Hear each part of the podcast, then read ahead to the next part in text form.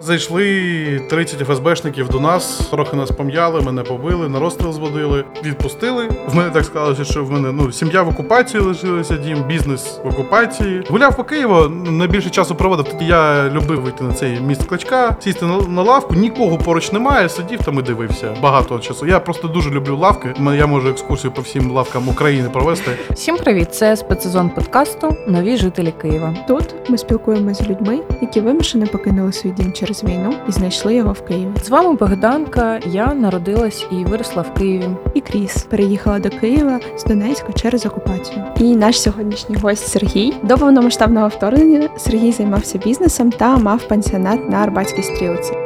Привіт, Сергій. Привіт. Він з Херсону. До повномасштабного вторгнення Сергій займався бізнесом та мав пансіонат на Арбатській стрілці, який зараз заселений російськими військовими. З початком окупації він долучився до волонтерського руху у Херсоні. Опинившись в Києві, почав їздити на прибирання руйнувань деокупованої Київщини і став частиною команди проекту Район 1 Сьогодні ми поговоримо про Херсонщину, е, про волонтерство та зміни, які стались в житті Сергія після лютого 2022 року. Привіт, Сергію. Дуже Привіт. раді, що ти сьогодні з нами. Е, Розкажи, взагалі, ми б хотіли почати з саме вторгнення і твого переїзду в Київ. Е, Розкажи, як і коли ти виїхав з окупації? Я виїхав з окупації у квітні, тобто з 24-го почалось повномасштабне вторгнення, 25-го я почав волонтерити. І волонтерив е, у Херсоні до 16 квітня. 16 квітня я виїхав з окупації, е, тому що мені вже було дещо небезпечно знаходитися в місті. Е, Перші дні війни я волонтерив е, у державній структурі у райсполкомі там було, збирали все місто, все, що могло. Їжу, гроші, паливо, каски, броніки. Тащили все, хто що міг туди. Я був там, але 1 березня у місто зайшли вже росіяни, і ця наша структура закрилася. Я пішов до своїх друзів у любиму бургерну е, сочний, е, знав, що вони теж волонтерять з інстаграму, та залишився в них, бо 1 березня якраз зайшли росіяни, і я не можна було взагалі пересуватися по місту. І я був вимушений залишитись з ними, та я й хотів. І ми почали там волонтерити їжею. Волонтерили так 19 днів без проблем, возили їжу по бабуням, які не можуть виходити з дому. Все було добре в нас, а потім на нас напали. Ну як напали? Очепили наш квартал, там, де знаходиться наша кафешка е, з технікою великої кількості окупанти. Та зайшли 30 ФСБшників до нас, трохи нас пом'яли, мене побили, на розстріл зводили, відпустили. Потім ми ходили на допити, а потім вже у квітні ми вирішили з друзями виїхати, бо було дуже небезпечно. Я виїхав, сім'я моя лишилась вдома. Якось так склалося, що дуже напевно повезло, що когось дуже вчасно вбили. Бо в них були адреси мої, вони знали, що в мене є сім'я. А я як виїхав, почав дуже публічно вести своє життя та розповідати про це, що коли ось у Херсоні, але ніде не заявляв про те, що в мене там лишилася сім'я. Проте в них була, були дані всі, але дуже вчасно вбили, вбили якісь, якихось ФСБшників. А мені от цікаво, я от ти розповідав, що сказав, що 1 березня зайшли окупанти в місто, Так. і ви продовжували волонтерити. А, не знаю, у мене чогось просто це не може вибудуватись, якісь ці зв'язки логічні в голові. Як це взагалі можливо, от фактично, е, перебуваючи в окупованому місці, волонтерити в плані звідки ви знаходили їжу, Ой, це як цікаво, мінімум? Як бо- це все працює? Як я розумію, по всій країні були проблеми з магазинами, з роботою магазинів перші дні війни. У Херсоні вони були дуже великі. І все зачинилось. На 1 березня, станом на 1 березня, коли вони зайшли у місто, все взагалі нахрен зачинилось. Ніхто нікуди не ходив. І там перші, там, після 1 березня два тижні. Нічого майже не відкривалося, нічого не завозилося. Е, Те, що було на складах, поки лежало на складах, і всі магазини, е, ринки та все інше працювало ну, дуже в обмеженому, в обмеженому режимі. І людям, люди, навіть маючи гроші, не могли їх нікуди витратити, Мгм. бо нічого, ну. Де те, що працювало, було величезні черги. Можна було зранку вийти, купити там якогось, ну, м'яс, прям про м'ясо я потім скажу. Е, щось купити собі додому, і тільки ввечері ти прийдеш чимось. Ну, як ввечері, близько до, там, до п'ятої, бо все місто десь з третьої години починалося все зачинятися, бо було вже небезпечно лишатися на вулицях. І ми волонтерили таким чином, що оскільки в той кафешці, якій я волонтерив, було дуже багато друзів-рестораторів, і усі кафешки почали нам зносити свої е, залишки того, що в них лишилося. І ми на початку роздавали те, що нам приносили. Там з Франсуа сосиски були. Е, най- найсмачніше, що було у нас, це е, сирне королівство. Нам принесло дуже багато своїх сирів, і ми бабусям, і деякі бабусі завдяки цьому спершу скуштували дуже круті витримані сири.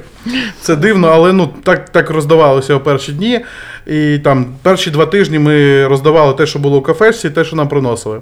Вже потім почалось потроху щось відчинятися. Ми там через свої зв'язки знаходили, де що можна купити.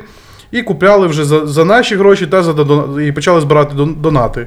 І купляти вже там, де ми знали. Е, просто треба було знати, де шукати, бо ніхто в місті не знав. А ми тим займалися, що ми шукали, де щось можна купити. Настільки так, це ми, ми знали, де що купити. У місті ну, якийсь час зовсім не було яєць курячих. І мене навіть ФСБшники на допиті попросили купити їм яйця, бо це було дуже дивно. Цікаво так, е, що навіть в умовах війни ми наші люди не знаходили ці способи логістику розвивати, куди щось привозити, знаходити ці продукти. Це дуже надихає, коли такі Насправді чужі. я був дуже здивований, наскільки у місті було багато їжі. Ну, ніхто не думав. Я просто там е, у перші дні, коли я волонтерив у райсполкомі, до нас завітав наш мер. Не знаю, як до нього ставитись на той час. Він зараз невідомо де, і невідомо, чи він колаборант, чи він нормальна людина. Невідомо, що, що це за особистість. Але він, він до нас завітав, щоб ми тут там зробили перепис того, що в нас зібрали, зібрали по їжі, щоб зрозуміти, наскільки у місті вистачить у, там, у цій блокаді, якщо буде місто, і щоб зрозуміти, скільки в нас є їжі. Але те, що ми там зібрали, там було багато. Але скільки там у цьому місті, там, ну, на місяці два точно вистачить їжі у місті е, за повною, повною блокадою, причому нормально. А чому ти вирішив переїхати саме в Київ? Спочатку я виїхав, як і більшість херсонців до Одеси, е, але там в мене була трохи депресія, бо я не розумів, що мені далі робити. Я виїхав, в мене не було ні грошей, нічого. Я взяв з собою один рюкзак. Я виїздив на чужій машині, е, вивозив незнайомих мені людей, які попросили, просто як водій. І я не розумів, що мені робити в Одесі. В мене, в мене було б дуже велике бажання волонтерити, продовжити. А в Одесі це можна було робити, але щось, ну, щось, е, щось не то було. Я ще в окупації, коли ми сиділи з друзями в нашому волонтерському штабі, ми там і жили, по вечорам багато спілкувалися. Я ще в той момент сказав, що я хочу займатися відбудовою країни. От, е, і так склалося, що посидів два тижні я в Одесі, зрозумів, що тут мені робити зовсім нічого. Е, мій друг дитинства з Києва сказав, що в нього тут вільна квартира. Він поїхав у. Е, Куди там? У Моршин. Він був у Моршині каже: в мене там вільна квартира, можеш приїхати пожити в мене. Е, Я приїхав у Київ, вирішив тут, тут щось е, пошукати. Мені хтось з моїх друзів скинув пост Василя Байдака, здається, що він їздив якраз на виїзд районом. Я знайшов їх у соцмережах і почав їздити просто на кожен виїзд.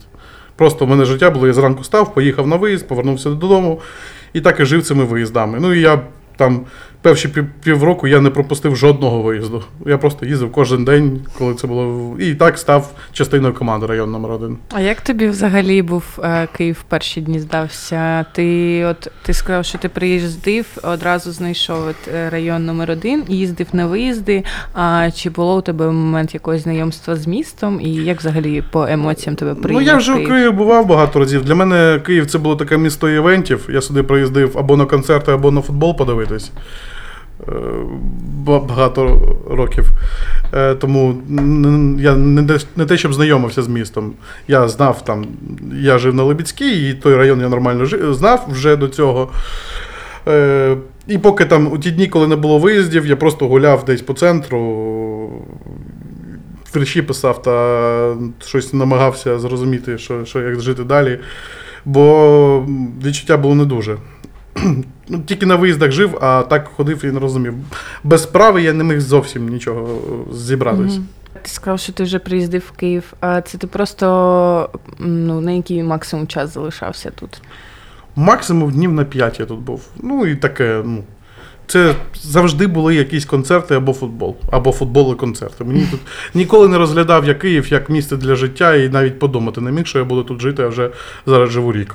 А, ти, а як зараз змінилось твоє ставлення до твого життя тут? Е, ну там, де, коли є справа тут, то в мене тут все нормально, і мені сподобалось жити у Києві. Е, Я, у мене був досвід, я жив до війни ще десь рік-півтора не у Херсоні, а у Харкові. Я у Харкові все життя там приїздив на місяць, на два. Але як місто для життя, для мене Харків зовсім не підходить, бо там занадто сіро. А для мене, як для до Херсонця, Херсон. Е, це, до речі, найсонячніше місто е, в Україні по статистиці. Найбільша кількість сонячних днів саме у Херсоні. А Харків, напевно, найменше. Тому у Харкові мені було прям дуже складно. У Києві з цим якось є баланс, і тому мені головне, щоб сонечко було, і тоді я хочу жити. Бо коли сіро, я хочу ну, не те, що вмерти, просто лежати і чекати на сонечко. Я, до речі, помітила зараз, як е, вже почались е, нарешті е, теплі дні. І, але був момент в квітні, що там десь півмісяця було дощів в Києві, поганої погоди, пасмурно. І, а до цього сонце знов було. І настільки ти швидко звикнув до цього сонця і сонячного Києва, що в мене завжди такий апатичний настрій був в ці похмурі дні. Я сиділа, завжди ніколи нічого не хотіла робити, і так думала, боже, коли сонце? А потім приходило сонце, і реально, от як ти кажеш, жити аж хотілося. Я взагалі інша людина, і я не люблю сонце. Я люблю, коли ну ладно, воно може бути, але має бути пасмурно в плані, типу, мають бути хмаринки. От я не люблю це яскраве блакитне небо. І не люблю, коли Ні. сонце палить. Да, я люблю типу, я люблю дощ, я люблю, коли пасмурно, коли небо таке, типу, темне-синє або сіре. Взагалі жити з цим не можу, просто не можу. Ну, і це так багато. Всі південні люди, вони такі, вони, ну, є пів... винятки, є, але е, більшість людей з півдня вони дуже люблять сонце і без сонця своє життя не уявляють. Я спілкувався з багатьма своїми друзями, які приїхали там з Херсону у інші міста, і всім складно через це. Усім. Просто ми всі звикли, що це нормально, коли всю, за всю зиму там буває 15 паспортних днів. Це норма. Того, того, цього достатньо. А краще ні, ні, да. Ну, я наче, типу, східна людина, степова, і там Мгм. багато сонця. Може, ти Але- просто взимку народилась? Я ж восени народилась. Ладно. Не прокатила мене. Це була одна з моїх теорій. Ні. Та ні, я просто не люблю сонце, не знаю. Мені жарко. У тебе вже є улюблені місця або маршрути в Києві? Е, Так склалося, що я приїхав у Київ, щоб волонтерити, і весь цей час я волонтерю. І я, напр- напевно, не самий м, типовий приклад жителя Києва зараз нового, бо я постійно на машині і постійно зайнятий чимось волонтерством та будівництвом там десь. Я краще знаю район Бучі, Гостомеля, Ірпіня та Бородянки. Е, І по Києву багато їжджу, але для мене Київ це якось, ну, деокупована частина Київщини, це для мене як Київ. Це дуже дивно. Я зараз сам живу у Гостомелі і кожен день їжджу на роботу у Київ, і тут багато, ну, весь день я тут. Е, улюблені місця. У мене нема пішохідних маршрутів, бо, я, бо я постійно на, на, на, на машині якісь і щось роблю. Так, щоб з'явилося якесь місце, я думав, коли йшов до вас про це, і нічого так на думку і не прийшло. Мені подобається, знаєте, коли з лівого берега їдеш на, у Київ, то е, дивитись на цю зелень, це, це кайф. Да, Це найкра... найкращий Схили. вид.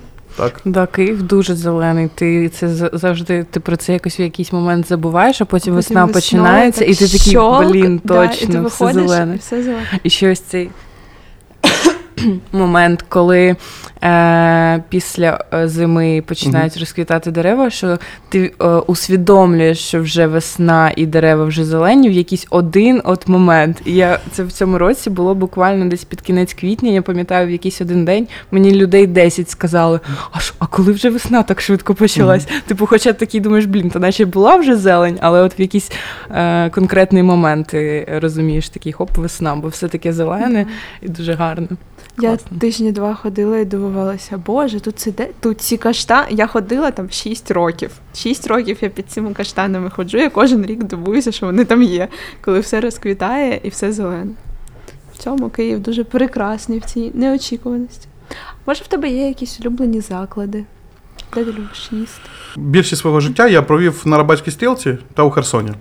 На Рабатській стрілці дуже багато кримських татар, і їх кухню я дуже люблю. От чебуреки, вони роблять дуже круту генічеську самсу на тандирі. Це щось розрив, я її знайти не можу.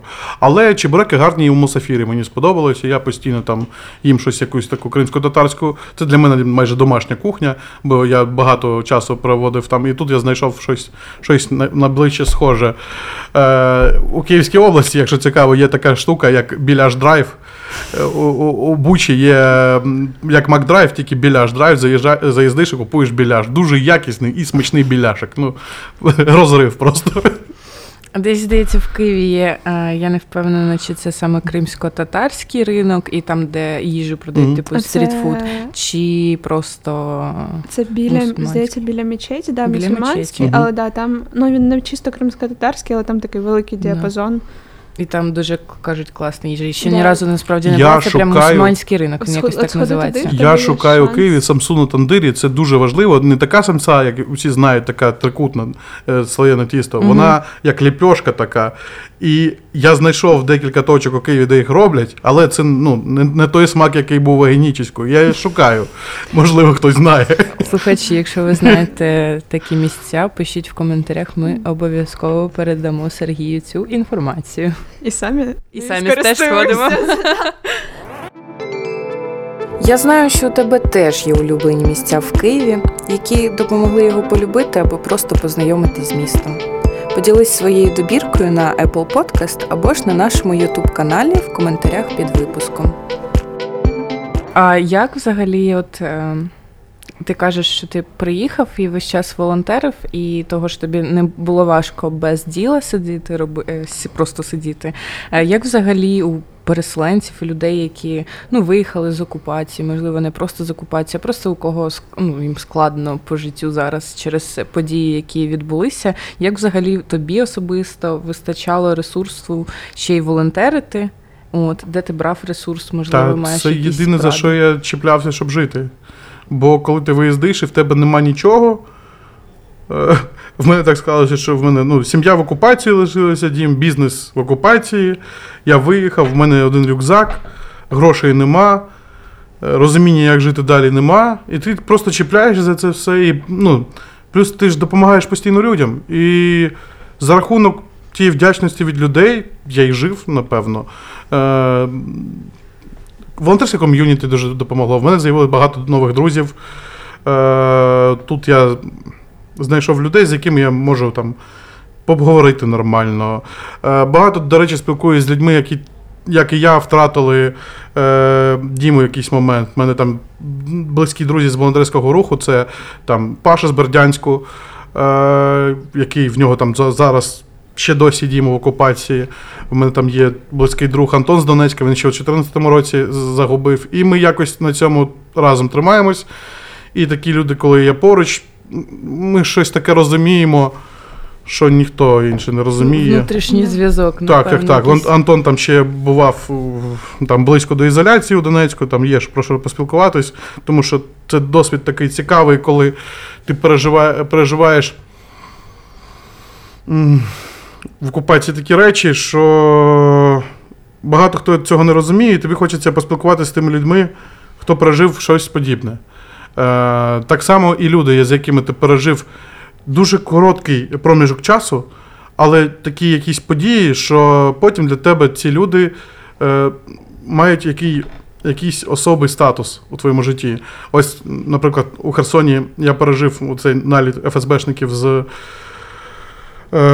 двома дівчатами, та ще й хлопці наші були, і ми з ними до війни не були знайомі, ну майже. Е, Познайомились там, ми там разом жили два місяці, але це для мене наче сім'я. Хоч ми зараз не бачимось так часто, але це якийсь зовсім особливий статус у цих людей. Те саме і у людей, які приїхали сюди у Київ вимушено, е, які не планували сюди переїзд. Е, В них є якась біль, є якийсь сум, е, і хочеться інколи поспілкуватись просто як терапію е, групову, е, пережити разом, і це важливо. А от коли ти вже більш якось прижився тут, я думаю, ти ж трошки краще став психологічний твій стан, а потім де ти знаходив ресурс на це все? Е, Чи воно просто як Воно е, просто як, по- по як є. пішло? Мені ще не те, що я, я не стресував через проїзд у Київ. В мене життя таким чином складалось, що я мав місто базування, це був Херсон, потім там один рік Харків це був. І там десь півроку я проводив себе на Рабатській стрілці. А більшість там року, коли не там, не там, я багато подорожував по Україні. Я постійно переїздив із міста з міста, часто жив там десь у друзів, в якихось хостелах, готелях. І мені було норм, коли я приїхав у нове місто. Мені не вперше було жити з цим рюкзаком. Тому мені не складно було. Це, ну.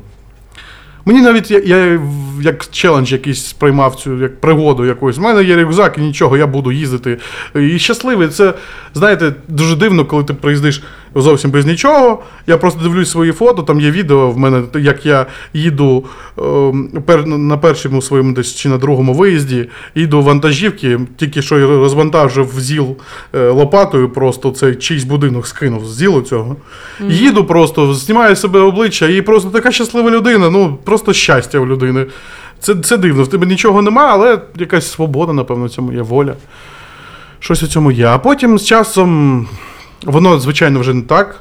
Е, В мене був період депресії, е, бо сонця було мало, в тому числі, до речі. Е, Нерозуміння, що далі робити, але гарно те, що наш фонд район номер один він розрісся, і ми вже багато, ми не тільки прибиранням займаємось, вже, напевно, і прибиранням не так багато займаємось. Ми вже будуємо будинки. І це важливо, коли ти розумієш, що ти причетний до чогось дуже великого, бо це і цим зараз живо. І Ми нещодавно їздили в Херсонську область, ем, дивились село, яке ми, скоріш за все, будемо відбудовувати. І це, це знов ціль, за яку можна жити, за яку можна чіплятись. Та... Тому що скільки таких сел по всій Україні, це, це жах. Е, Ось як деокупована частина Київської та Чернігівської області, те, що я тут побачив, е, те, що було в окупації, ну, не зовсім тривалий час.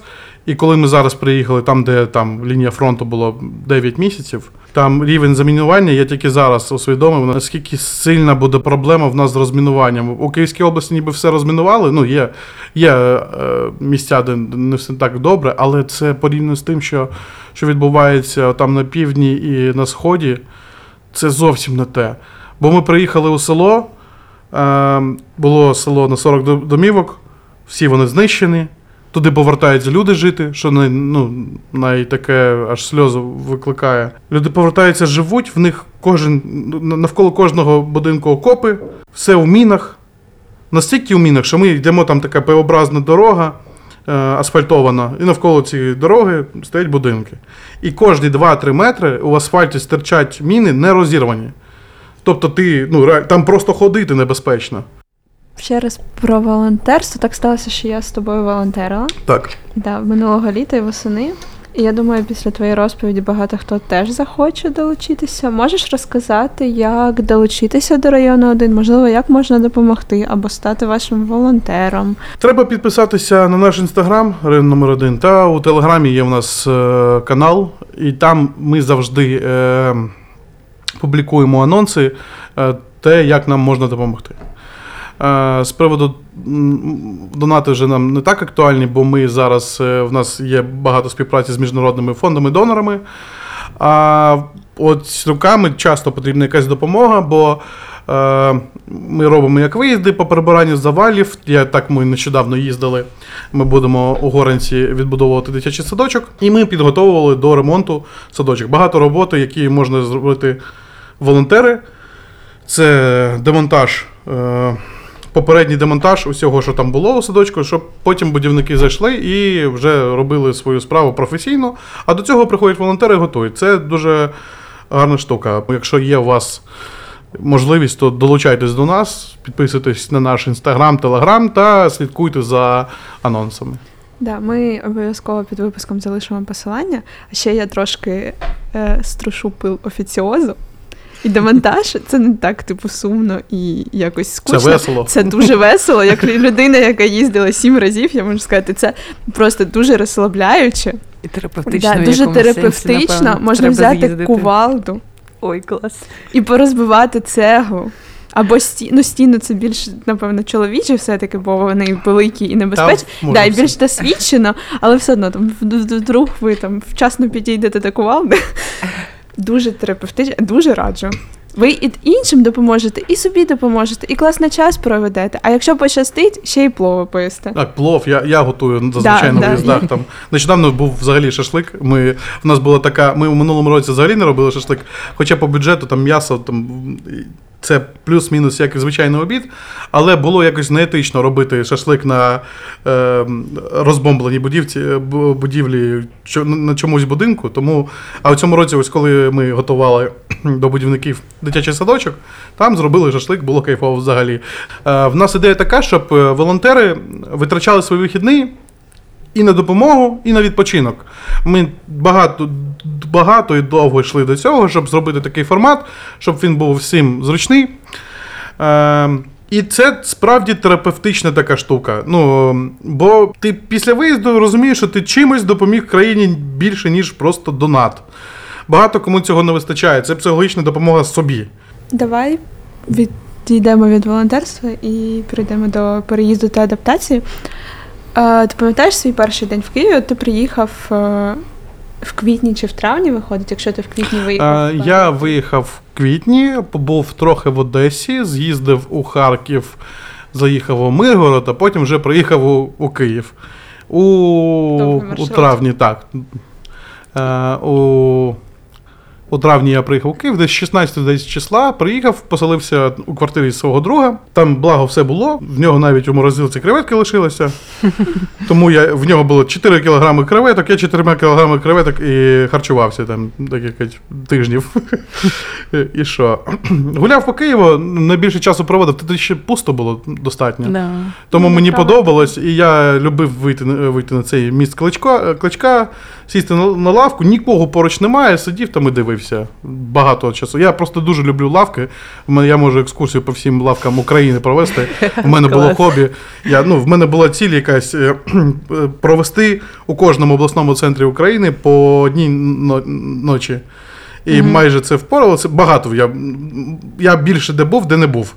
І тому у кожному обласному центрі є якась лавка, де я сидів, і така з'явилася в Києві. Вона була раніше, але це оце у травні, коли пусте місто, і сидів там багато-багато часу. Да, там просто ж супер вид і Так. супер дуже класно, комфортно. Да. Просто через те, що багато людей там ходить, доволі туристичне місце, то так ходиш такий, хоч би тебе там велосипедист чи дитина не збила десь. Я- А от коли в травні там не було Бо- людей, було класно. А, скажи, чи ти е, оформлював документи як ВПО, чи звертався, можливо, до якихось фондів? Я в? ВПО е, ще в Одесі оформив, в Київ приїхав, не переоформляв.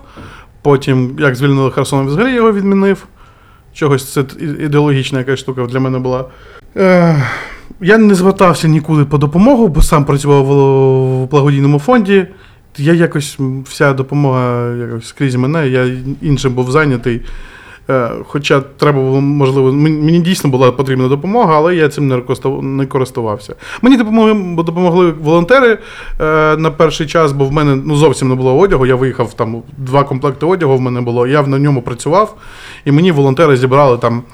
е, Якийсь одяг, щоб я міг там працювати на виїздах, бо в мене нічого зовсім не було. Я виїхав в одних кросівках, і вони розірвалися на другому виїзді. Я ходив ще тижні два майже без підошви. А як ти думаєш, чого ну доволі багато людей не оформлюють собі статус ВПО? Як ти думаєш, з чим це пов'язано? Я не знаю, чесно кажучи. Я оформив Одесі одразу, бо я розумів, що ну, ну, мені тоді ті дві тисячі, які давали, вони мені були потрібні. Дали мені їх через півроку, звичайно. Е, але одразу там скільки, десь тисяч 16 мені прилетіло. Це приємно. Так, я тоді нормально скупився одягом. Просто я оформив ВПО, і там через дуже багато там, часу мені прийшло багато грошей. Це гарно. А після цього я ВПО і закрив, виходить. Е, Чому не оформлюють, не знаю. Чи це ідеологічно, комусь не треба. Знаю, багато в мене є друзів, які оформлюють ВПО, а потім ці, ці гроші скидуть на донати. Ну, в мене у херсонців майже у всіх є ВПО. Не знаю, чого не оформлюють, але у мене всі знайомі мають. Ну, бо це окупована територія і важче. Ну, коли ти, наприклад, ВПО з Києва, умовно кажучи, навіть якщо в тебе зруйноване житло в. Києві, ти все одно, типу, ВПО, до якого немає, умовно кажучи, перестрог. Ти існуєш в системі, а коли ти ВПО з окупованої території, коли ти просто людина з окупованої території, тобі потрібні папери, щоб довести твою реальність. І довідка ВПО це один спосіб. Ну, можливо, в мене якось е, не було проблем на блокпостах. Ніде в мене не було проблем через. Пощастило. Ну, напевно, пощастило, так, я розумію, бо там. Е, я приїхав трохи пізніше, коли там ця жесть вже закінчилася, плюс-мінус блокпостів стало менше. Е, документи якось мене просили. Там. В мене був цікавий, цікавий випадок, до речі, на блокпості, як їхати у, у, у Гостомель. Е, Я люблю цей блокпост. я як кожен, кожен день через нього їжджу, але ще там, коли десь на, у червні минулого року я їхав е, вночі, повертався з Буча, щось там близько до 10 вже було, комендантська година майже. І мене зупиняють е, на блокпості. Е, спілкується зі мною військовий. І, каже: А де ти? Ти з Херсону? Я кажу, так. А у якому районі е, мешкаєш? Я кажу, там Забалка. І він такий, ну так, біля корабелки, так, так. Напевно, ну, судячи з його вигляду, він мене, він мене дізнався, можливо, навіть е, ми в одній школі вчилися, але він трохи молодший за мене. Це було цікаво. Я дуже такий довольний доїхав додому, бо якогось рі- рі- рідну душу зустрів. Це було прикольно. Я не знаю, мене не люблять на блокпостах. От здавалось би, я, е, я не знаю, дрібна, умовно кажучи. Як би це сексистськи не звучала дівчина, дрібна, ото щось сидить, непозрозуміло, і до мене докапується кожен раз. Ти такий. Так я, я дуже Поважний я не знаю, в чому справа, але так склалося, що я ну в мене нема жодного негативного досвіду на українських блокпостах. Я навіть коли виїхав з окупації, в мене машину ніхто не перевірив. Мене перевірили ну, з окупації, тільки, тільки Мгм. виїхав. Е, і ніхто не перевірив мене жодного разу. Я виїхав і все, і поїхав далі. Через усі блокпости мене ніхто навіть не чіпав. Просто документи подивилися і гарної дороги. Російські блокпости мене тормошили на кожному кроці. Ні, Денерівські блокпости мене теж тормошили на кожному році, вони так там всіх тормошать. Їм щось. Їм не Ну, щось, їм це, їм це життя не вдалося, треба хоча б трошки відігратися. Це таке. Е, До речі, мене на цьому блокпості, який е, в'їзд в Київ з того боку, ми їхали з Горянки з виїзду, мене Мгм. фоткали з паспортом провіряли О, через Господи. базу. І тоді автобус стояв, я була і ще якийсь чувак з Німеччини, і ми були єдині дві людини, яких Мгм. перевіряли. Це дуже дивно. Ну, але буває таке. Ну, як мене можна не перевірити? Я ж Я би тебе перевірила. При, причому, причому ж я їжджу в мене, я їжджу на волонтерському бусу на німецьких номерах. Е, І мене жодного разу там не питали про цей бус. На ньому взагалі не можна якби їздити, бо він ну бляха. Е, і мене не чіпають жодного разу. Мене ось на минулому тижні вперше зупинили на бусі, просто не на блокпосту, а просто поліція. Я нічого не порушував, просто зупинили перевірити документи. І- я, може, я так спілкуюся з поліцейськими, бо він мене зупиняє, я йому до техпаспорт, а там така бумажка, знаєте, ну, бус 93-го року, і там бумажка теж 93-го року, його техпаспорт. Я її даю, а він питає, страховка є, я починаю сміятися, і він мене відпускає. Ну, у мене такий досвід гарний з блокпостами. Тому, як ВПО, я то так само ні з цим ні з чим не зіштовхувався з проблемами. І як переселенець, я себе не, не, не відчуваю переселенцем. Я просто як людина, яка раніше їздив по Україні, так і їжджу. А зараз не можу поїхати додому. Я можу поїхати вже в Херсон, вже мене там не вб'ють. Тільки, ну, якщо щось прилетить, прилітає часто. У мене там вдома вже немає вікон. Сусідній будинок влетіло. Та багато коли при- прилітає, по Херсону кожен день летить. Казав, що ти багато знайшов своїх людей на волонтерстві. Е, Ми вже не раз згадували теж, і Кріс сказала, що це суперкласне місце для якоїсь такої е, соціальної реалізації. Ми з цим погоджуємося. От. А можливо, в тебе ще є якісь приклади місць, де ти знаходив для себе цікавих людей, які допомагали тобі е, відчути себе тут вдома. Бо, звісно, дуже важлива в адап... не в адаптації, а просто в... люди завжди важливі в житті. От. Е, ну, в мене е, тут, як для переселенця, було е, дві категорії людей, з якими я тут спілкувався. Це е, волонтерський рух, та на початку, ще коли Харків, е, коли не доокупували більшу частину Харківської області, яку окупували, е, в мене дуже багато людей з Харкова, і вони також були тут. І для мене взагалі було на початку, як я приїхав, дуже допомогло, що в мене тут був моє оточення звичайне з тих людей, які вже тут були. З Херсону мало людей, бо майже всі херсонці виїжджають кудись в Одесу. Ну, там Одеса, Новий Херсон. Е, А в Києві багато харків'ян було, і ми тут, в мене було нормальне ком'юніті з моїх друзів, і дуже допомогло. Потім вони поїхали, стало складніше, але за цей час вони допомогли в адаптації, і на той час в мене вже з'явилися достатньо близькі люди вже в Києві е, завдяки волонтерству. А є зараз якісь чати чи групи в соцмережах, е, де херсонці спілкуються, ті, що виїхали? Вони, напевно, є. Вони, напевно, є, я- я- але я якось до цього не доєднувався. В мене якось саме з Херсону майже е, знайомих і не переїхало. Там до 10 людей можна перерахувати, хто зараз у Києві. Напевно, такі чати є. Е, Я пам'ятаю той день, коли деокупували Херсон 11, 11, 22 на Майдані зібралося багато херсонців святкувати, бо е, це для нас як. Ну, це як демоверсія перемоги. Е, Тобі є дуже миле фото в інстаграмі. В мене багато там я ці дні був, був просто розрив там, коли е, зараз ще розповім.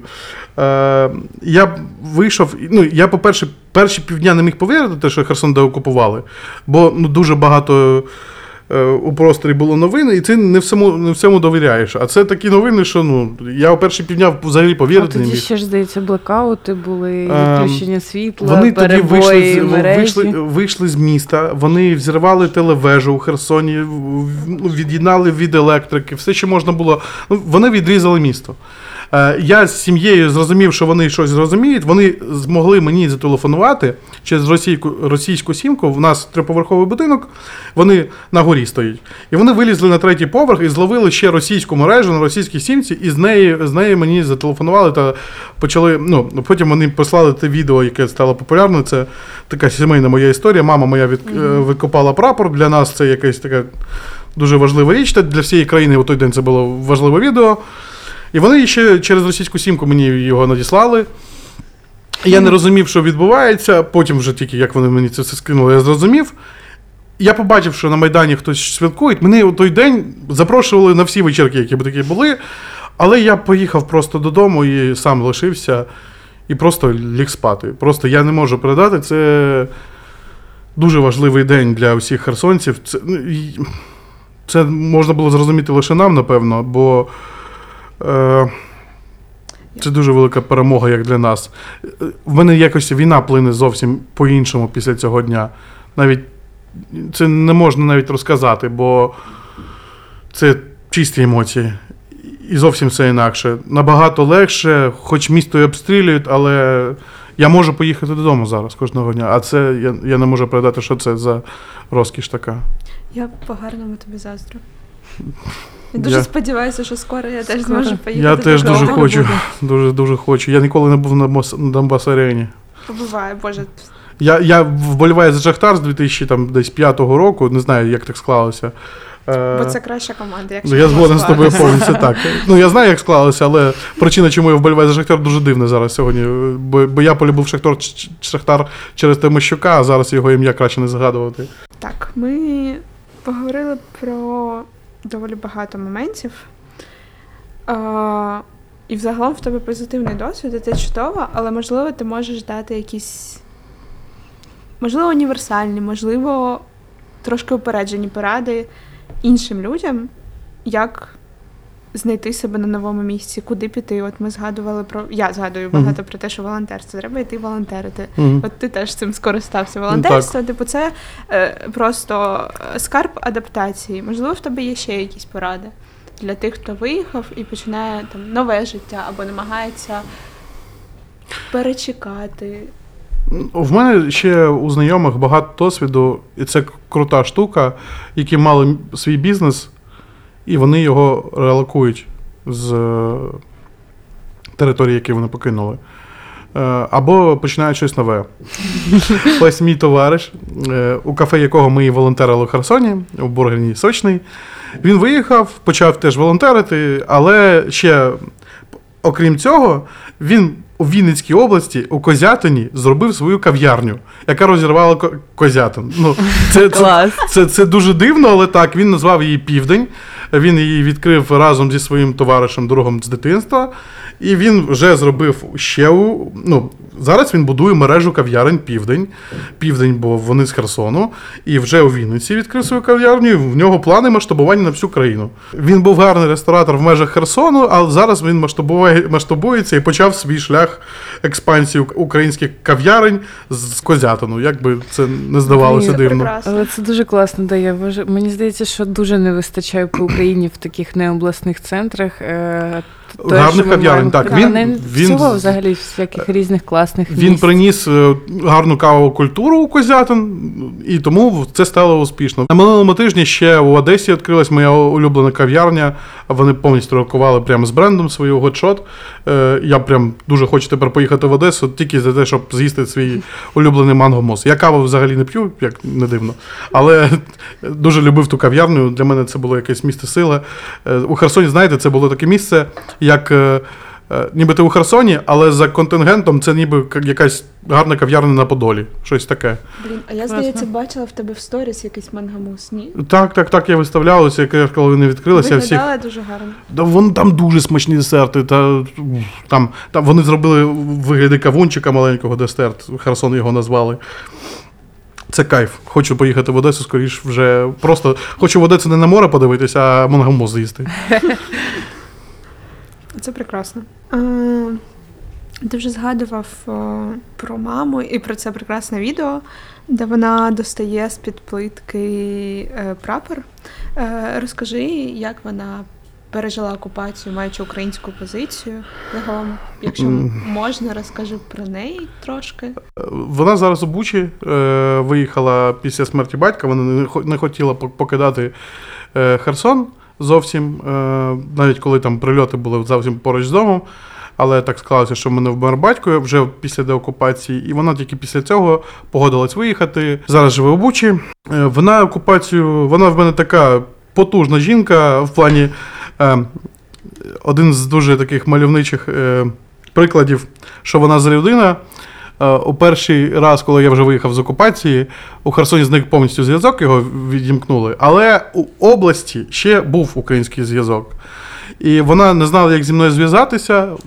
Все місто сиділо без зв'язку. Вона пішла е, до водія автобусу Херсон Стрілкове, це там, де в нас база відпочинку, сказала: виїдеш на територію там, де я дзвоник, позвони, позвони сину та скажи, що в нас все нормально. І це потім, ну, це було актуально. Я потім за, за рахунок того, що мама мені продала якусь вістку з Херсону, я багатьом своїм сказав, що в місті тихо, і це була новина. Вона нормально переживала окупацію, вона ні- ні- ніде, окрім там на ринок, не ходила у якісь магазини, е, сиділа в основному вдома. Ем, Вона в мене десь метр шістдесят ростом постійно жартувала про те, що російські війська настільки потужні, що всі, майже всі військові е, трохи вищі за неї. Це, вона так вистьобувала цих всіх бурят, які там були у місті. Е, ну і так жили вони нормально в окупації, благо до них не прийшли, тому що я вже казав, що в них були в ФСБшників були мої адреси. Я не знаю, як так склалося, чи повезло, чи їх дійсно не цікавило. Ну, я думаю, просто якось так повезло, що до мене ніхто додому і не прийшов. І пронесло. Прапор вона закопувала, тому що було небезпечно. Е, у, навколо дому е, багато вулиць сусідніх обшукували повністю домівки. І за український прапор не те, що там розстрілювали, але проблеми могли бути. Ну, могли б бути проблеми. Тим паче, що це е, в них вже я був, е, від цього ще більше проблеми могли б бути, якщо б там щось якось там супоставилося. І вона вирішила закопати. Я їй кажу, якийсь день телефоную, кажу, мам, треба закопати. Бо можуть бути проблеми. Ну каже, я вже, я хочу, щоб ти подивилася, подивився, як це ми зробили. Е, І це все воно чекало, причому вона закопала не у подвір'ї, а за будинком, біля поруч дому. Це була її принципова позиція, що це не моє. Я його біля дому закопала, а хто дуже закопав. правильно. Хто закопав біля дому, я не знаю. Ну, вона так. І оце, по-перше, ну, як відкопала цей прапор, це відео виклала, я виклав, потім десь наступні три дні я давав е, інтерв'ю по всім ЗМІ по всьому світу. Я виходив на якісь арабські телеканали у прямому ефірі. Це був дуже дивний досвід. цікаво, цікаво було. Але мама цей, цей весь е, е, інфо.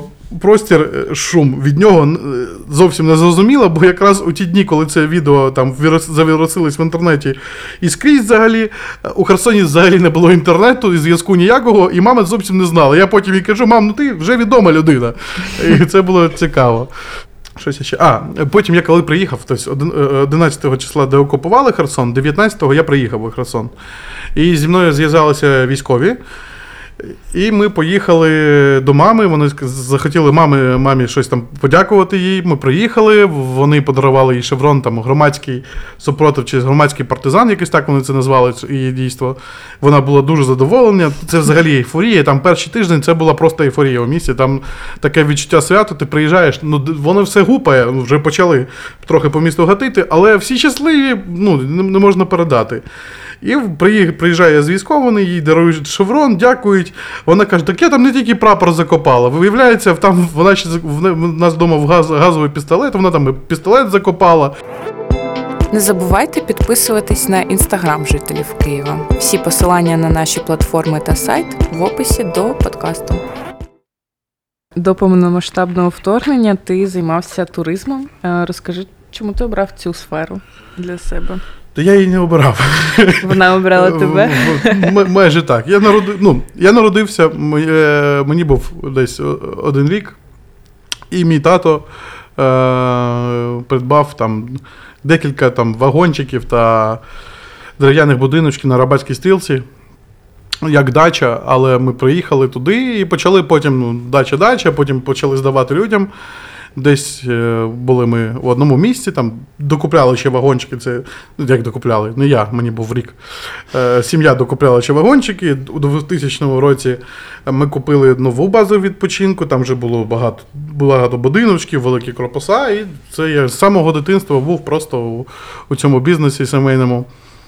Я знав, як селити людей років з 13, з 12, як заселяти у, у, у номери людей. І це, це, це моя справа. Мені завжди е, якось так думалось, що я не хочу все життя цим займатися, бо хочеться чого нового, чогось нового спробувати. Ось е, доля мені такий шанс подарувала, але знаєте, краще б я селив людей, ніж щось таким чином спробував щось нове. Я пам'ятаю, я була на Рибацькій стрілці один раз в 10 класі. Ми з мамою поїхали в Генічеськ Угу.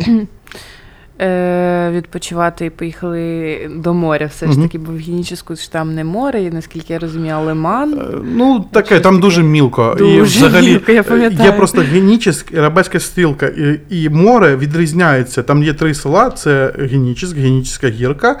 Щасливцево та Стрілкове. У Стрілковому моя база відпочинку це найвіддаленіше село від Генічеська. Мгм. І якщо у першому там в Генічській гірці ти можеш пойти у воді, тобі буде по пояс море десь кілометр або Да. два, то у стрілковому ти заходиш, в тебе там на протязі 10 метрів буде десь по шию. Дорослій людині, потім йде коса, ще метрів 20 тобі по пояс, а потім вже глибоченько. Тобто метрів 70 від берегу, там вже ти з головою буде. І там це оптимальне місце в нас у стрілковому і для дітей, бо всі купаються діти на косі, і для дорослих, бо є місце, де ну, ти можеш зануритись у воду. Нормально. А це ж там поряд ось ці озера рожеві, я не пам'ятаю. Рожеве озеро в нас є, так. е, І грязі ще здається. Там багато. У нас є гаряче джерело. Гаряче джерело, рожеве Да, озеро. точно, гаряче джерело. Гаряче джерело, причому воно не одне, там їх багато. Е, наскільки я ем, знаю, це як вони там з'явились, там ем, шукали газ у Радянському Союзі ще і бурили скважини, щоб знайти газ, але знайшли ці джерела гарячі, і є там три точки, де ці гарячі джерела як озера зроблені, там з труби е, валить гаряча вода. А є ще багато законсервованих труб, де ще можна їх зробити. Е, Рожеве озеро дуже красиво, але там дуже багато туристів, і треба ловити момент, коли воно ще нормально рожеве, а не просто із бороду стоїть. Бо сіль постійно збирають. Це ж рожева сіль, по факту, там як, Мгм. ну. І коли сіль всю збирають, воно вже не рожеве, а просто брудне. І треба ловити момент. Е, е, взагалі, Арбатка кльове місце. Мені найбільше подобається те, що там. Це ж коса. коса, і з однієї сторони це море Азовське, з іншої це е, озеро Сиваш. Озеро Сиваш за горизонтом, ти, ну, до горизонту вода. Воно достатньо, достатньо широке місцями. І ти виходиш, і у тебе зранку е, світає на морі, ти бачиш, а М, ввечері ти їдеш на. Сиваш і закат ти зустрічаєш. Ти, в тебе є дві опції. Ти можеш і те, і те з моря, ну, з води зустріти. Це взагалі кайф. На Сіваші в мене є моє місце сила. Це на Сиваш, і там закат, і це такий кайф. І я дуже, дуже, дуже сильно хочу, щоб воно було не дуже заміноване, коли я туди приїду. Я вже ну, трохи думаю, що все може бути, коли я туди приїду. Зараз там ніяких там особливо військових дій не є. Це далеко від фронту, але там дуже багато військових, в них є там російських, е, в них там є якісь полігони. Що там зараз невідомо, але я дуже дуже сильно сподіваюся, що коли приїду, там не буде дуже заміновано. Це моє улюблене місце. Я, чесно кажучи, взагалі в упор не пам'ятаю, чи була я колись на Арбатській стрілці. Я була на Білосарайській косі, і я 100 100-500 Мгм. разів заїжджала в Крим через Чонгар. Це типу Мгм. з іншого боку від Так. Арбатської стрілки. Це через це ваш. Якраз. Да, да, да. Мгм. Воно і там також було типу з двох Мгм. боків. Оце моє улю- улюблене місце. Я дивився в бік Чонгару. А блін, Генічинськ. Треба в батьків А питати. ти Генічинськ сказала прямо як ФСБшники. Генічеськ. бо мені, бо мені ну, якось на допиті, у мене був один Мені досвід. це с- слово не йде. Я розумію, прямо як ФСБшнику. У мене просто був один допит, дуже довгий, е, і який, з якимось з головних ФСБшників, який відповідав за мене, був моїм куратором, напевно. Е, Десь годину чи навіть більше тривав цей допит. І він спочатку якось так каже: е, в Геніченську вже все хорошо, вже рублі видають, все нормально. І от це мені починають, і 20 хвилин мені розповідав, як все нормально у Геніченську. Е, а потім він як от була одна людина, а потім він просто міняється в обличчі, е, достає, е, кладе рацію на- на стіл, каже: е, все нормально, е, не бойся. Е, я тебя не записываю, мне просто для себя понять хочу, я немного другое ожидал увидеть. Я приехал, у вас тут вечный огонь, а, вот эта четверка стоит э, и прочее, прочее. Я тут ожидал что-то что другое увидеть. Можешь мне э, сказать, э, м, только не бойся, рассказать, как ты все на самом деле думаешь. Е, я сиджу в будівлі СБУ. Е, У гаражах. Я туди заходив, щоб ви зрозуміли, я прийшов, приходиш до будівлі СБУ на допит. Просто в тебе не телефон з собою, нічого зовсім. Стоять багато е, орків з автоматами. З автоматами. Вони тобі вдягають е, е, шапку на очі, ти руки назад, тебе ведуть в гараж, і там проводять у гаражі допит. І він оце, такий мене питає, каже: розповідай все, що ну, все, що думаєш насправді. Я без матів, без образ якийсь, починаю йому десь годину йому розповідав, що я думаю по, по, по поводу того, що вони взагалі роблять. І, ну, і його цікаво, як ви взагалі херсонці ставляться до, до них. Мгм. И я розповідав правду, що ну, ребята, вы не то делаете.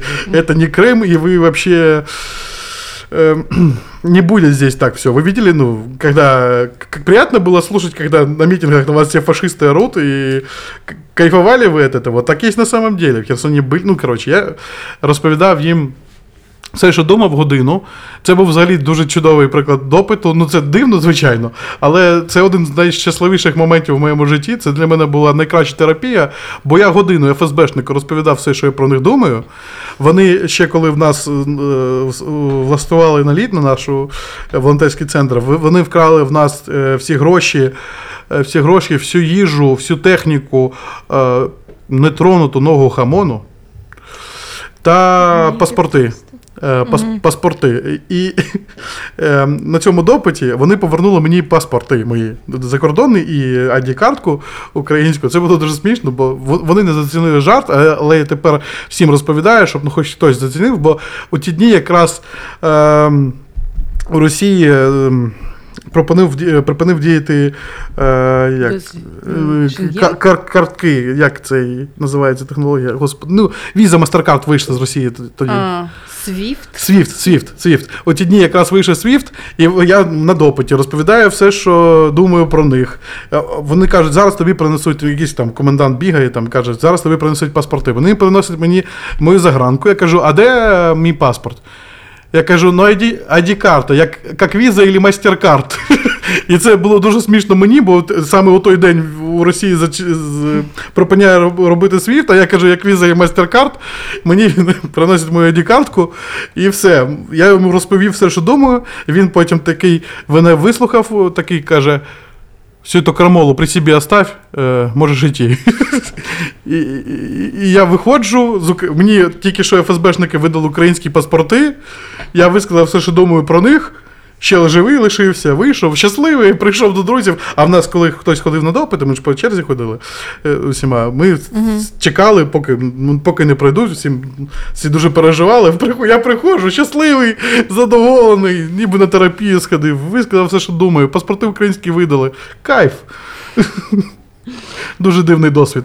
Але ну, це, мені просто повезло, що, що такий в мене досвід, бо я був одним із перших е, у Херсоні, коли приймали. Потім у всіх, хто після цього, де там десь на протязі ще декількох тижнів, як я виїхав, вже почались.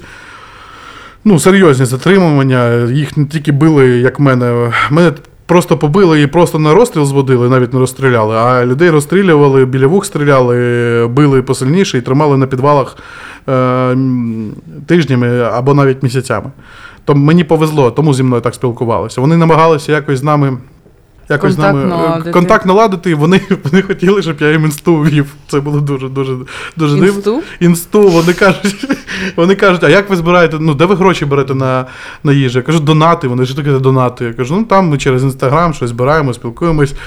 Е, Я такий, окей, окей, окей. А як ви взагалі там, там, типу, а в тебе є контакти по білбордам, щоб ми хочемо там свою рекламу? Кажу, ні, ні, ні, ми все через інстаграм. Я кажу, може, ти нам будеш е, інстаграм вести? Я кажу, СММщиком буду.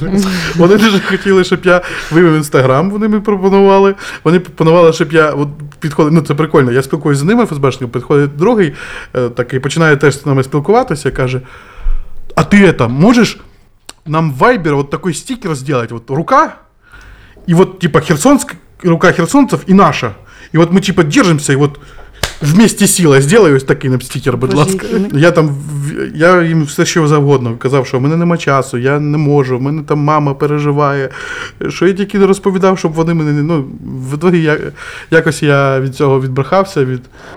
У жителів Києва є Ютуб канал. Бігом підписуйся, став вподобайки, а також дзвіночок, аби не пропустити вихід наступного епізоду. Так, а ти взагалі планував е, будувати своє життя в, е, в Херсоні? Чи Я- думав, як В мене, станеться? була, е, в мене був дім, як такий чекпоінт у Херсоні. Там батьківський дім, я н- ніколи його не вважав своїм домом, е, прям особистим. Це був сімейний дім, е, в якому там мої речі були. Більшість року я проводив на Рабатській стрілці, е, там жив. А потім я більшість часу десь подорожував, десь їздив, щось там, якісь концерти, концерти, футбольчик і інше. Ось таке моє життя було дивне, але дуже гарне. Люблю його. Скучив трохи за ним. Розповісти нам про Херсон. Я, я не знаю, я не була в Херсоні, Богданка, ти була Ні. в Херсоні? Ось ми не були в Херсоні. Розкажи нам, який він, от як ти відчуваєш це місто, чим воно дихає, чим воно живе. Це дуже дуже миле містечко. Е, красиве.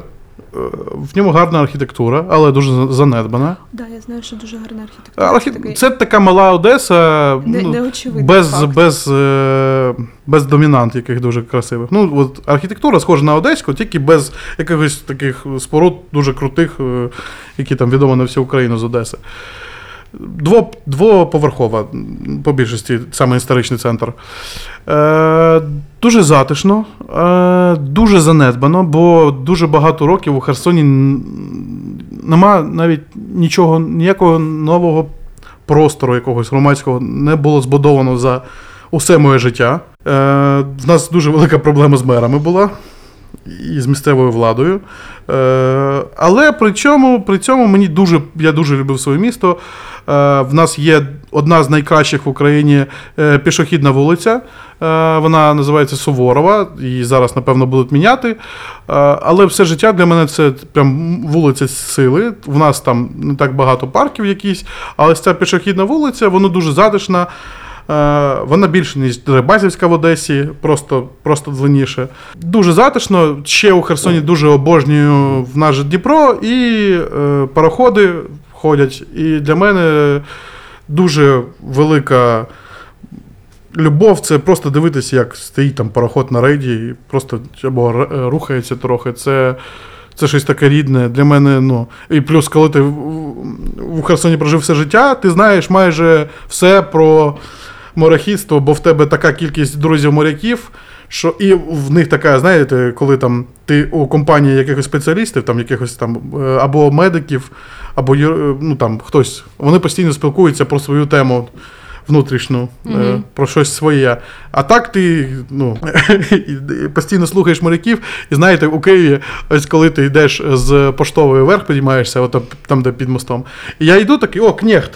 Ну просто це шняга, за якою чіпляють кінці. Мгм. Кінці це канати великі. От моряки називають їх кінці, а ця штука, оця тумбочка, за яку чіпляють, це називається кнехт. І для мене це така, ну. Проста штука, це для мене рідне слово просто. В мене у Херсоні вигляд з- вид з мого дому на судобудівний завод.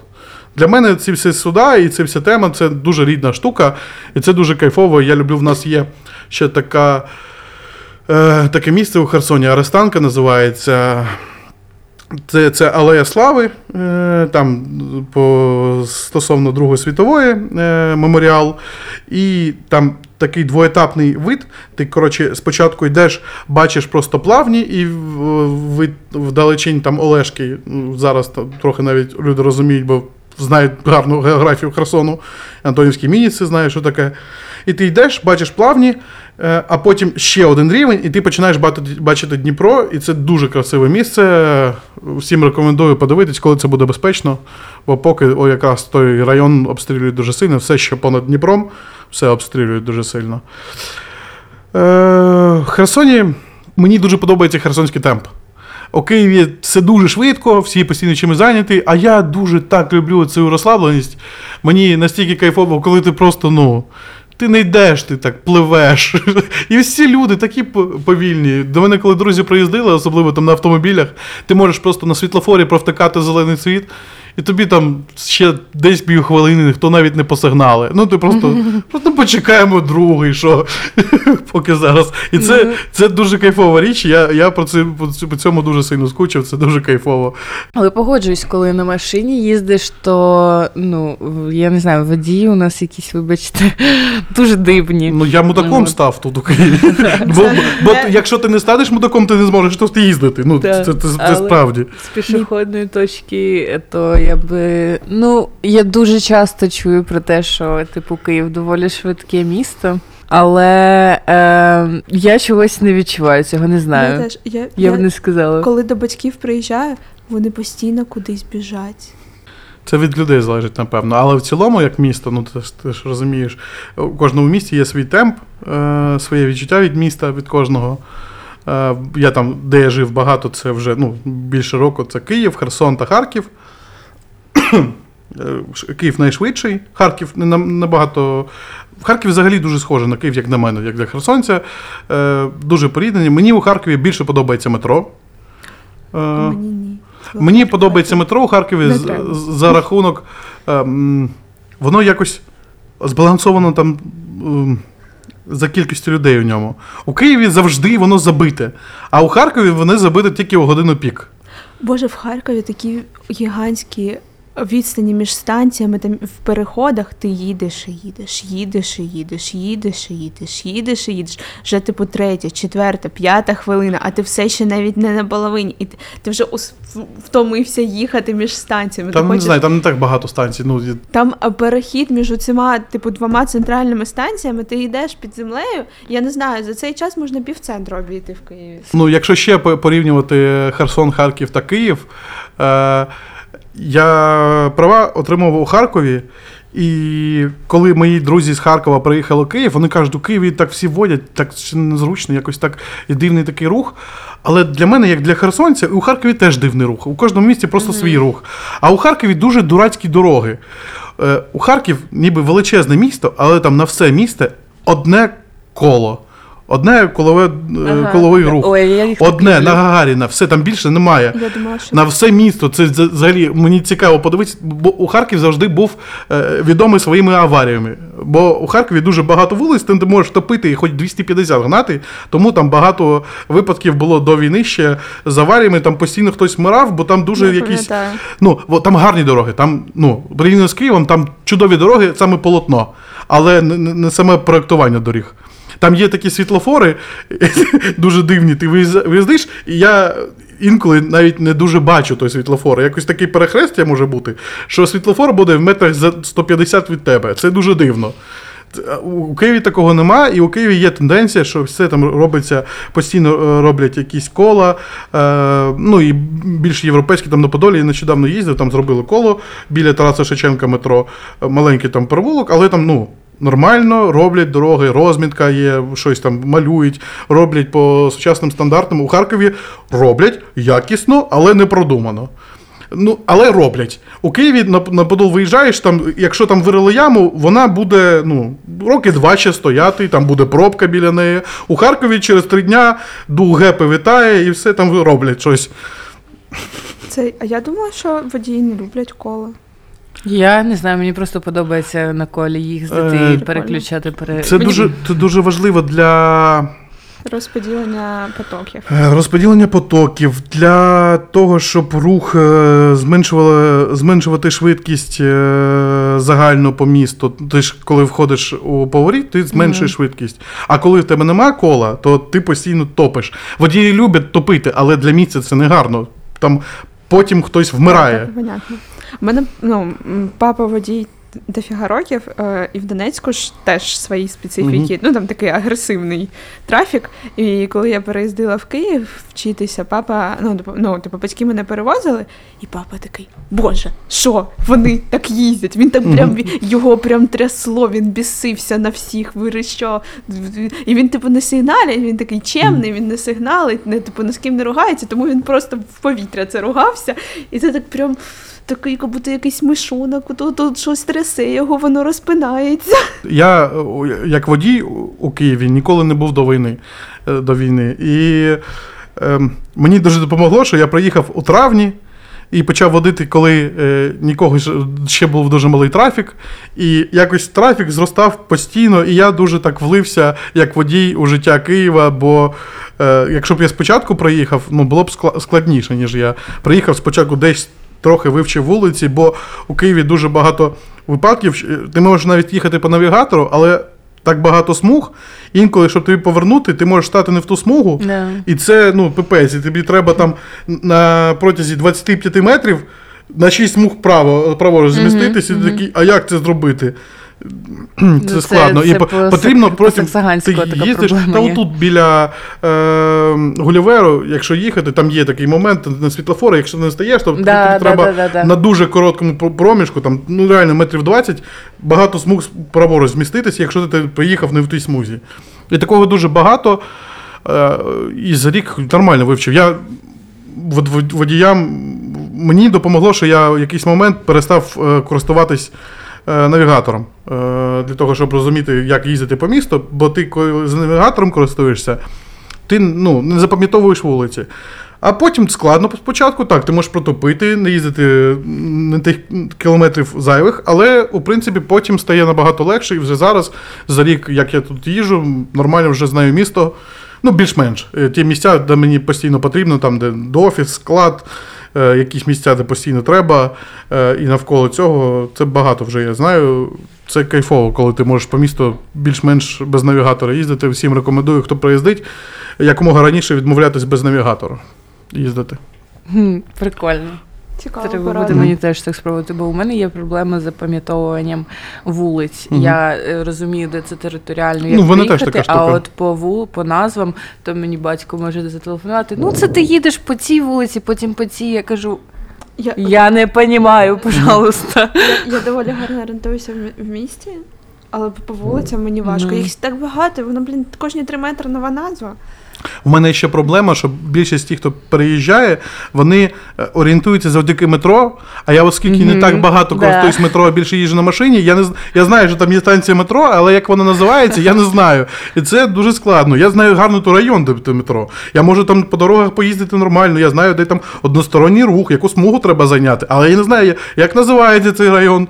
Я не знаю, що за метро тут поруч. Ну, це дивний це, такий це, досвід. Це в мене часто запитують, біля якого метро ти живеш. Да, от А я живу мені- на Солом'янці, там немає метро. У метро. мене Трещини теж сама штука. В мене коли питають, а ти в районі якого метро живеш? Я така, ну як сказати, ну я недалеко від Чернігівської, але ти ви знаєте, це не зовсім те. типу, на якій гілці? Ну я така, ну взагалі на червоній. Але якби там з вокзальної або з шулявки хвилин 40 Слухайте, чапати. але реально, за- я зараз тільки, от ти- коли ти про це сказав, усвідомила, усвідомила, що ми справді це дуже часто використовуємо в своєму повсякденному житті, типу орієнтацію по метро, Так. по гілкам і по станціям. Я не, не- це напевно, бо я живу на живу типу стільки років. З самого початку я живу на районі, де немає метро. Я всім кажу на Севастопольській площі. От більшість знає, що це. Ти Ну, не знаєш, напевно. Ні? Ні. Знаю, знаю, знаю, знаю, знаю. Севастопольське площа знаю, так. Біля Жуля. Там, де пі- пі- треба, там є проїзд знизу. Да, да, да, да, От, да. ну, я по дорогам знаю, бач. Бачиш? Ну, Севастопольська, да, там просто типу ще кільце Так, велике. це біля нашого розв'яз. складу, району номер один. Ти протягом нашої розмови е, декілька разів згадував е, якісь місця в Херсоні і казав, що це твоє місце сили. А в тебе з'явилось вже місце сили в Києві? Е, Знаєте, в- у Києві в- такого як і не з'явилося. У мене моє місце сили навіть не в Херсоні, воно на Рабацькій стрілці. Е, Я про нього розповідав. І чекаю, коли я там знов побуду. У Києві місце сили мене не з'явилося. Мені е, моє місце сили. е, Це мій червоний бус, напевно. Це таке в мене є мемна штука, яка до мене прилипла. Е, Якось дістався там фонду цей бус червоний. І де б я не був на ньому, я на ньому знаходжу свої сили. Е, мені подобається у Гостомелі, там, де я живу. Я оселився. Не можу пояснити чому, але мені дуже комфортно, що в мене вид з моїх вікон на роздовбані, розбомблені таунхауси. Це для мене якось дуже рідне стало за цей рік. І для мене це дуже комфортно. Я коли прої- кожен день до Києва, я проїжджаю через цілу вулицю розбомблених таунхаусів, і для мене це ніби ну, нормально, життя продовжується, це війна, все нормально. І якось мені від цього дуже комфортно. Це дуже дивно. Я навіть з психологом це обговорював, каже, ну нормально, чого ти паришся? Це, це, це база. Дякуємо за таку цікаву розмову. Е, Це був восьмий епізод подкасту Нові жителі Києва. Дякуємо, що дослухали до кінця. Ще раз я скажу це слово дякую. Почуємося в наступному випуску. Дякую тобі, Кріс. Дякую тобі, Богданка. Це були нові жителі Києва. Дякуємо, що дослухали до кінця. Не забувайте залишати реакцію на цей епізод і слідкуйте за подальшими випусками. Почуємося в наступному епізоді. Цей епізод було створено за фінансової підтримки Європейського союзу в межах проекту Зміна 2.0 фонду ізоляція.